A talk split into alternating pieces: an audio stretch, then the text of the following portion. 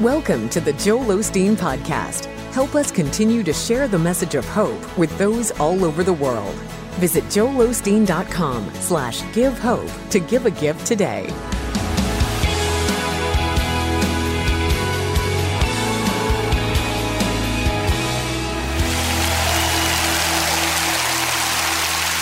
God bless you. It's a joy to come into your homes. And if you're ever in our area, please stop by and be a part of one of our services. I promise you, we'll make you feel right at home. I like to start with something funny. And I heard about these three men a Baptist, a Catholic, and a charismatic. They died on the same day and went to heaven. St. Peter met them at the pearly gates and said, I'm sorry, men, your rooms are not available yet. Didn't know what to do with them he decided to ask Satan if he would keep them for a little while, and Satan reluctantly agreed. A few hours later, Satan called back, said, Peter, you've got to come get these guys. The Baptist man is saving everyone, the Catholic man is forgiving everyone, and the charismatic has already raised enough money for air conditioning. Say it like you mean it. This is my Bible.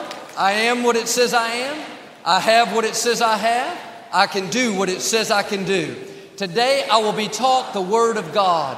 I boldly confess, my mind is alert, my heart is receptive, I will never be the same. In Jesus' name, God bless you. I want to talk to you today about healed through humility. We all have times where we know we're supposed to do something, but it doesn't seem fair to forgive that person that did you wrong, be kind to a neighbor that's not treating you right, volunteer at the hospital, even though nobody is saying thank you. Everything on the inside will say, I'm not forgiving them. It was their fault. They need to ask me for forgiveness. I'm not working on that small project, serving in the nursery. I'm more qualified than that. But if you're going to reach your highest potential, you have to humble yourself and do things you may not understand. We see this in the scripture with Peter. He'd been out fishing all night and caught nothing. Early the next morning, as he was coming in, about to put his boat away, Jesus said to him, Launch out into the deep, and you will catch a great haul of fish. Peter could have said, Jesus, I love you, but you're a teacher. You need to stick with your profession. I'm a fisherman. I have years of training. He could have let pride talk him out of it. Thought I'm an expert. I know what I'm doing.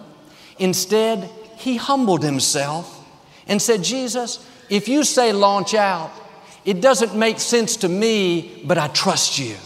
You know what's best, so I'm going to take this step of faith. When he did, he caught so many fish that his net began to break. His promotion was in his humility. When you swallow your pride and say, This may not make sense, but I'm going to do what God's asking me to do. I'm going to humble myself and be good to this person that did me wrong. I'm going to be my best at work, even though nobody's giving me credit. When you walk in humility, you will see the great haul of fish. Like Peter, your promotion, your healing, your breakthrough, it's in your humility. The scripture says Jesus humbled himself and became obedient. It doesn't say he was obedient because he was so strong willed, so righteous that he always did the right thing. Even Jesus had to humble himself. It takes humility to walk in obedience. Without humility, Jesus could have thought, I'm the Son of God. I don't have to put up with these insults. I'm not going to the cross. It was his humility that kept him from retaliating from the people that did him wrong. His humility is why he could hang on a cross and say, Father, forgive them. They don't know what they're doing. And there are times God asks us to do things that seem hard. Your flesh will rise up and tell you all the reasons why you should put the boat away and not go back out, why you should tell them off and not bite your tongue. This is when you have to do like Jesus, humble yourself so you can become obedient. You have to put your pride down and say, No, I'm not going to be offended because they left me out. I'm not going to be too proud to ask for forgiveness, to say I'm sorry, to admit that I was wrong. when we don't have humility, we think we're always right. We'll be stubborn, hard to get along with. Our relationships will be much better if we'll humble ourselves and let somebody else be right. Honor them by letting them have their way. When Victoria and I were first married, she didn't like me to go into the kitchen while she was cooking after I worked out and washed my hands. She didn't want my sweat to be around the food. The problem was when I came in from the outside, the kitchen sink was the most convenient sink. It was right there in my path. I didn't want to walk to the back. This was too easy. And for a long time, I'd run in there and wash my hands real quickly and hope that she didn't see me. And she never harped on me, but I knew she didn't like it. I reasoned it out and thought it's not hurting anything. I'm careful not to drip anywhere. And besides, this is my house too. I don't feel like walking to the back. Here, I just played 90 minutes of basketball, running up and down the court, and I came home and didn't want to walk 30 more feet to the back. Pride causes us to make lame excuses, to be stubborn, only see things our way. One day, I went in there to wash my hands, and I heard something down in here say, Joel, when are you going to start honoring your wife by doing what she's asking you to do? I thought, that couldn't be God. it's never God when we don't like it. But there may be things that you don't feel like are right. You don't think you should have to do them. One way you can honor God is by honoring the people in your life. Well, I shouldn't have to walk to the back. I shouldn't have to clean up the mess they made. I shouldn't have to sit in this section where the ushers asked me to sit. God is saying, Will you do it for me? Will you walk to the back for me? Will you clean the mess up for me? Will you overlook the offense for me? Do it unto God. When you honor God, He will always honor you. A few years later, we built a new house. I put a sink right at my back door. The first time Victoria went in there to wash her hands, I said, Don't even think about using my sink. But I wonder how much better our relationships would be if we'd start walking in humility, honoring the other person, letting them have their way, not always having to be right. I know this couple, they argued for years over the best way to get out of the neighborhood. There were two main routes. The husband thought it was this way, the wife thought it was the other. Practically every time they drove out, it was a point of contention. And this couple, they were great people, but the pride began to tear their relationship apart. And one day they heard me speaking on this subject, and they both made the decision to put their pride away, to quit arguing over petty things, to start treating each other with respect. They told me how that message saved their marriage. I believe other relationships would be saved if we would start walking in humility honoring God by honoring the other person. The healing for your relationship is in your humility. It's when you humble yourself and do your part to get along. Well, Joel, when he starts treating me better, then I'll treat him better. You have to make the first move. Your humility can start the healing.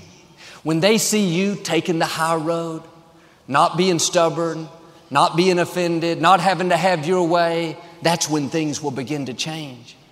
The scripture says it's the little foxes that spoil the vines. If I would have kept washing my hands in the kitchen sink year after year, that disrespect would have grown, the dishonor would have become bigger. Before long, these little things are tearing families apart. I'm asking you to swallow your pride and start walking in humility. What can you do to get along better with people? What can you do to strengthen your relationships? Not what can somebody else do? You can't make them change, but if you'll change, if you'll start treating them with respect, doing what you can to honor them, being kind, serving them, those seeds you're sowing, they'll come back to you. Just as little foxes can spoil the vine, little acts of kindness can make a big difference. When Victoria saw me start going to the back to wash my hands, she had to check the kitchen sink to make sure something wasn't wrong. when she realized I was doing it just to honor her. Just because she asked, our relationship went to a new level. She started cooking me better TV dinners. Little things can make a big difference. That didn't help my relationship at all, but uh, the first 15 years or so of our marriage, before we had help, Victoria never filled her car up with gas. Anytime that I saw it was low, I'd make sure to take it up and fill it up for her. Little acts of kindness help hold things together.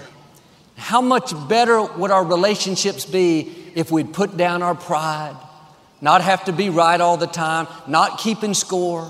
If you do this, I'm gonna do that, trying to one up each other. Instead, what if we spent that same energy honoring each other, believing the best, overlooking offenses, the healing is in your humility, not in having your way, not in getting even, not in holding a grudge. I have a friend, when he was in his 20s, he had a disagreement with his father, turned into a big argument. He left the house very angry and didn't speak to his father for over 30 years. Wouldn't have anything to do with him. This young man's life was a constant struggle. He couldn't get ahead, never got any good breaks, lived in a small apartment with his family. One day, he learned through his sister that his father was in the hospital. He knew he had to make things right. He put his pride down and drove four hours to the hospital. He went in to see his father for the first time in years. They both wept and wept. He said, Dad, I'm sorry. It was my fault. Please forgive me. He started honoring his father. Wasn't long after that that this young man received a promotion at work that he had been trying to get for over 10 years. He didn't know how he could send his child to college, but this child unexpectedly received a full scholarship. After years of living in a small apartment, they were able to purchase their first home. One thing after another began to fall into place. What am I saying? The promotion was in his humility. When he made the decision to humble himself, to forgive his father, to let go of the wrongs, that's when the favor came on his life. Pride keeps us from rising higher. Even though his father was wrong, when you walk in humility, you can be the bigger person. You can forgive people. You can show them mercy. You can start the healing. When you humble yourself, that's what gives you the power to become obedient. But as long as we allow pride in, we make excuses. It's not right. They hurt me. It was their fault. That all may be true. But holding on to it is not going to make it better. If you'll let it go and move forward, God will make it up to you. You'll see His favor in new ways. 2 Kings chapter 5, there was a captain in the Syrian army named Naaman. He was a very powerful man, influential, well respected. He had just helped the Syrians defeat the Israelites. Everything was going great except he had leprosy. He had captured a young lady from Israel and brought her back as his maid. I can imagine everyone didn't know that he had leprosy. He would keep his armor on, try to hide it from people. But this young maid lived in his house. When she saw how devastating the leprosy was, she was very concerned. She finally got her nerve up and said, Sir, there's a prophet in Israel, where I'm from, named Elisha. If you'll go see him, he'll pray for you, and I know our God will heal you. Naaman could have thought, Who are you to tell me what to do? I'm a captain. I answer to the king in my country, and now you, a slave, a teenager, a woman, you're telling me to go back to the nation I just defeated and ask them for help? I don't think so. Naaman could have been offended. He could have dismissed it, turned her away. But something down in here said she knows what she's talking about. Naaman told the king of Syria what the maid said. The king wrote a letter to the king of Israel on Naaman's behalf. Naaman headed out toward Israel, the land he had just conquered. Think of the humility this took. He had to take the advice from a maid and be willing to go to another country and admit he needed help. If he'd have been too proud, he would have stayed at home. And sometime your answer won't come from people that look like you, people that come from your same culture, people that you're used to. You're going to have to do like Naaman and get out of your comfort zone and be willing to listen to somebody, maybe like this maid that's under you, that doesn't have the training, the experience. The key is to treat everyone with respect, value every person's opinion. If Naaman would have dismissed his maid, he would have missed his miracle. Don't judge the people God put in your life by the outside, by titles, by position, by wealth, deciding who's important, who you're going to listen to. God uses everyone. Naaman arrived in Israel with his horses, his chariots. It was a huge entourage, a big deal. He handed the letter to the king of Israel. The king was upset. He said, Am I God? Do you think I can heal you? Why are you asking me for help? The prophet Elisha heard about it and said, Send him to me. Naaman traveled to Elisha's house, a great distance, knocked on the door, and the assistant answered. He said, I'm Naaman. I'm here to see Elisha. The assistant said, Yes, I know, but he's busy, so he sent me. Naaman was used to dealing with heads of nations. He gave advice to the king of Syria. I'm sure he thought, Does Elisha know who I am? Does he realize how far I've traveled? The assistant told him, Elisha said, if you'll go wash in the Jordan River seven times, you'll be healed. Look at all these times Naaman had to put down his pride. A young maid told him what to do. The king wouldn't see him. Elisha was too busy. Now he has to wash in a dirty river. These were tests. On the way to your miracle, there will be plenty of opportunities to let pride talk you out of it. It may not happen the way you think through the people you think. Stay open. Don't put God in a box. Don't start writing people off because they don't look like you. They don't live in your neighborhood. They don't attend your church. God likes to do unusual things. Naaman almost talked himself out of it. He had done well up to this point, but when he was told, go wash in the Jordan River, that was the straw that broke the camel's back. He said, No way, that's a dirty river. There are much better rivers over in Syria. Let's go back home. He turned to leave when the scripture says his servant spoke up. Notice again, not a peer, not the prophet, not the king, another underling, somebody he normally wouldn't pay attention to. The servant said, Naaman, if he would have asked you to do something hard, you would do it. Why don't you do this easy thing? Naaman went to the river, washed one time, nothing happened. Twice, nothing. Three times, nothing. He looked at his skin and thought, if it was going to work, surely I'd be getting better by now. He was tempted to get discouraged, but he just kept washing. Five times nothing, six times nothing. Imagine the humility washing in your enemy's dirty river again and again. Every voice said, Naaman, you look like a fool. You're wasting your time. But on the seventh time, when he came up out of that water, his skin was as clear as a baby. He was completely healed. God was showing us the healing was in the humility. When you humble yourself and do what God's asking you to do, even when it doesn't make sense, forgive the person that did you wrong, be kind to the coworker that betrayed you. Take advice from someone that's not on your normal circles. As you pass these tests, things will begin to change.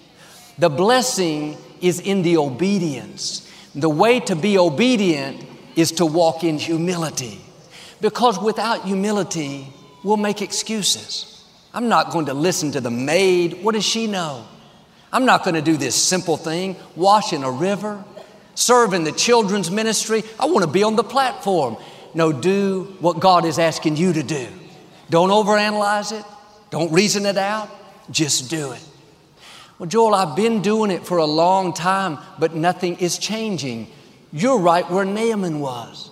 The first six times, nothing happened, but that didn't mean something was wrong. You're right on schedule. The good news is you're about to come up from your seventh dip where suddenly healing comes. Suddenly you're promoted. Suddenly you see that breakthrough. Keep doing the right thing. You're close to your seventh time. This is what my father did. He'd been pastoring a denominational church for many years. He was very successful. They had seen great growth and just built a beautiful new auditorium. But in 1959, he felt something stirring on the inside. He knew he was supposed to leave that church and launch out on his own. But the only building he could find was an abandoned feed store. He could have thought, God, you had me leave my big, prestigious church to come down to this old feed store. I had thousands of members and now I have 90 members. That doesn't make sense. But God's ways are not our ways. My father had to put his pride down.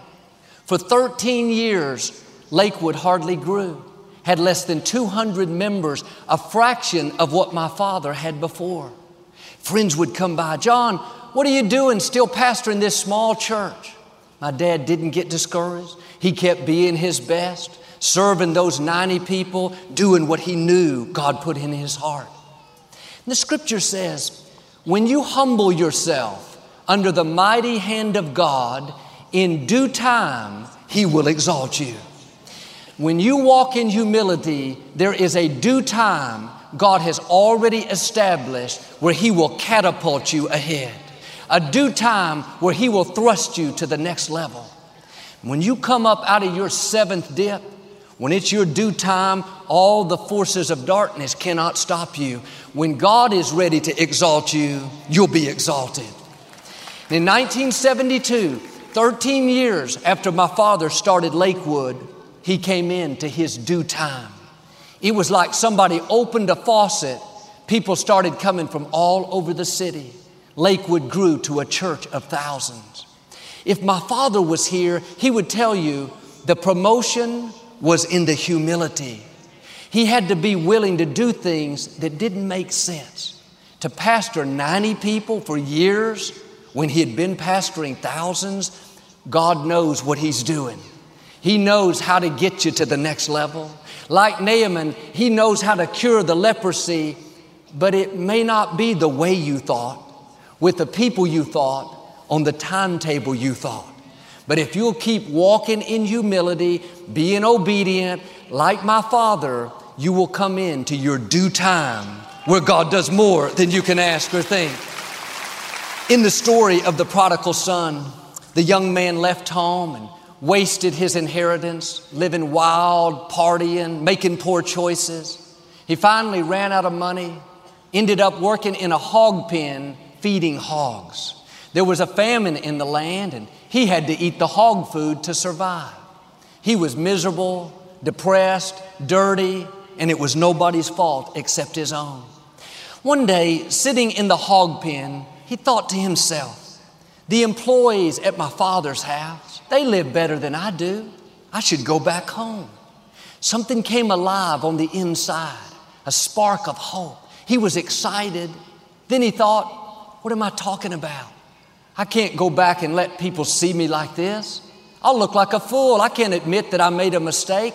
Pride rose up and tried to keep him from going back home.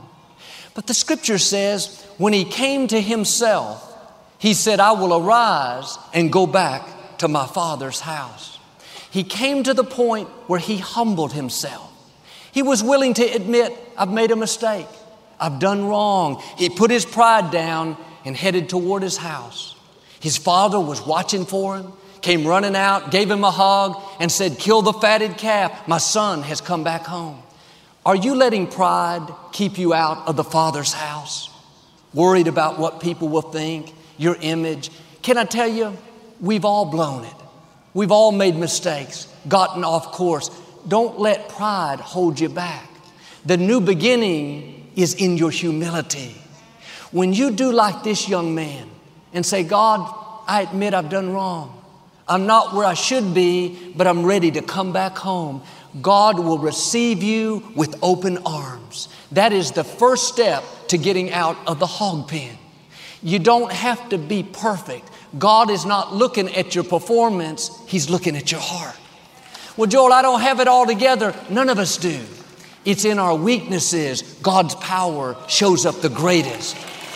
When you come to God with humility and ask for help, He'll not only receive you, but like He did for the prodigal son, He'll put a ring on your finger, signifying your authority. He'll give you a royal robe, signifying His favor, and He'll say, Let's have a party. He'll celebrate you and take you further than you've ever imagined. Friends, the new beginning, the promotion, the healing, it's in your humility. I'm asking us to put our pride down and start doing what God is asking you to do. Maybe He's asking you to forgive or to treat people better or, like my father, to take a step of faith. Whatever it is, don't talk yourself out of it. May not seem fair, you may not understand it, but if you'll put your pride down and do it anyway, you are setting yourself up for a due time. And I believe and declare because you're humbling yourself, God is about to exalt you. Like Naaman, you're going to come up out of your seventh dip where suddenly healing comes, promotion, vindication, freedom, abundance, the fullness of your destiny in Jesus' name.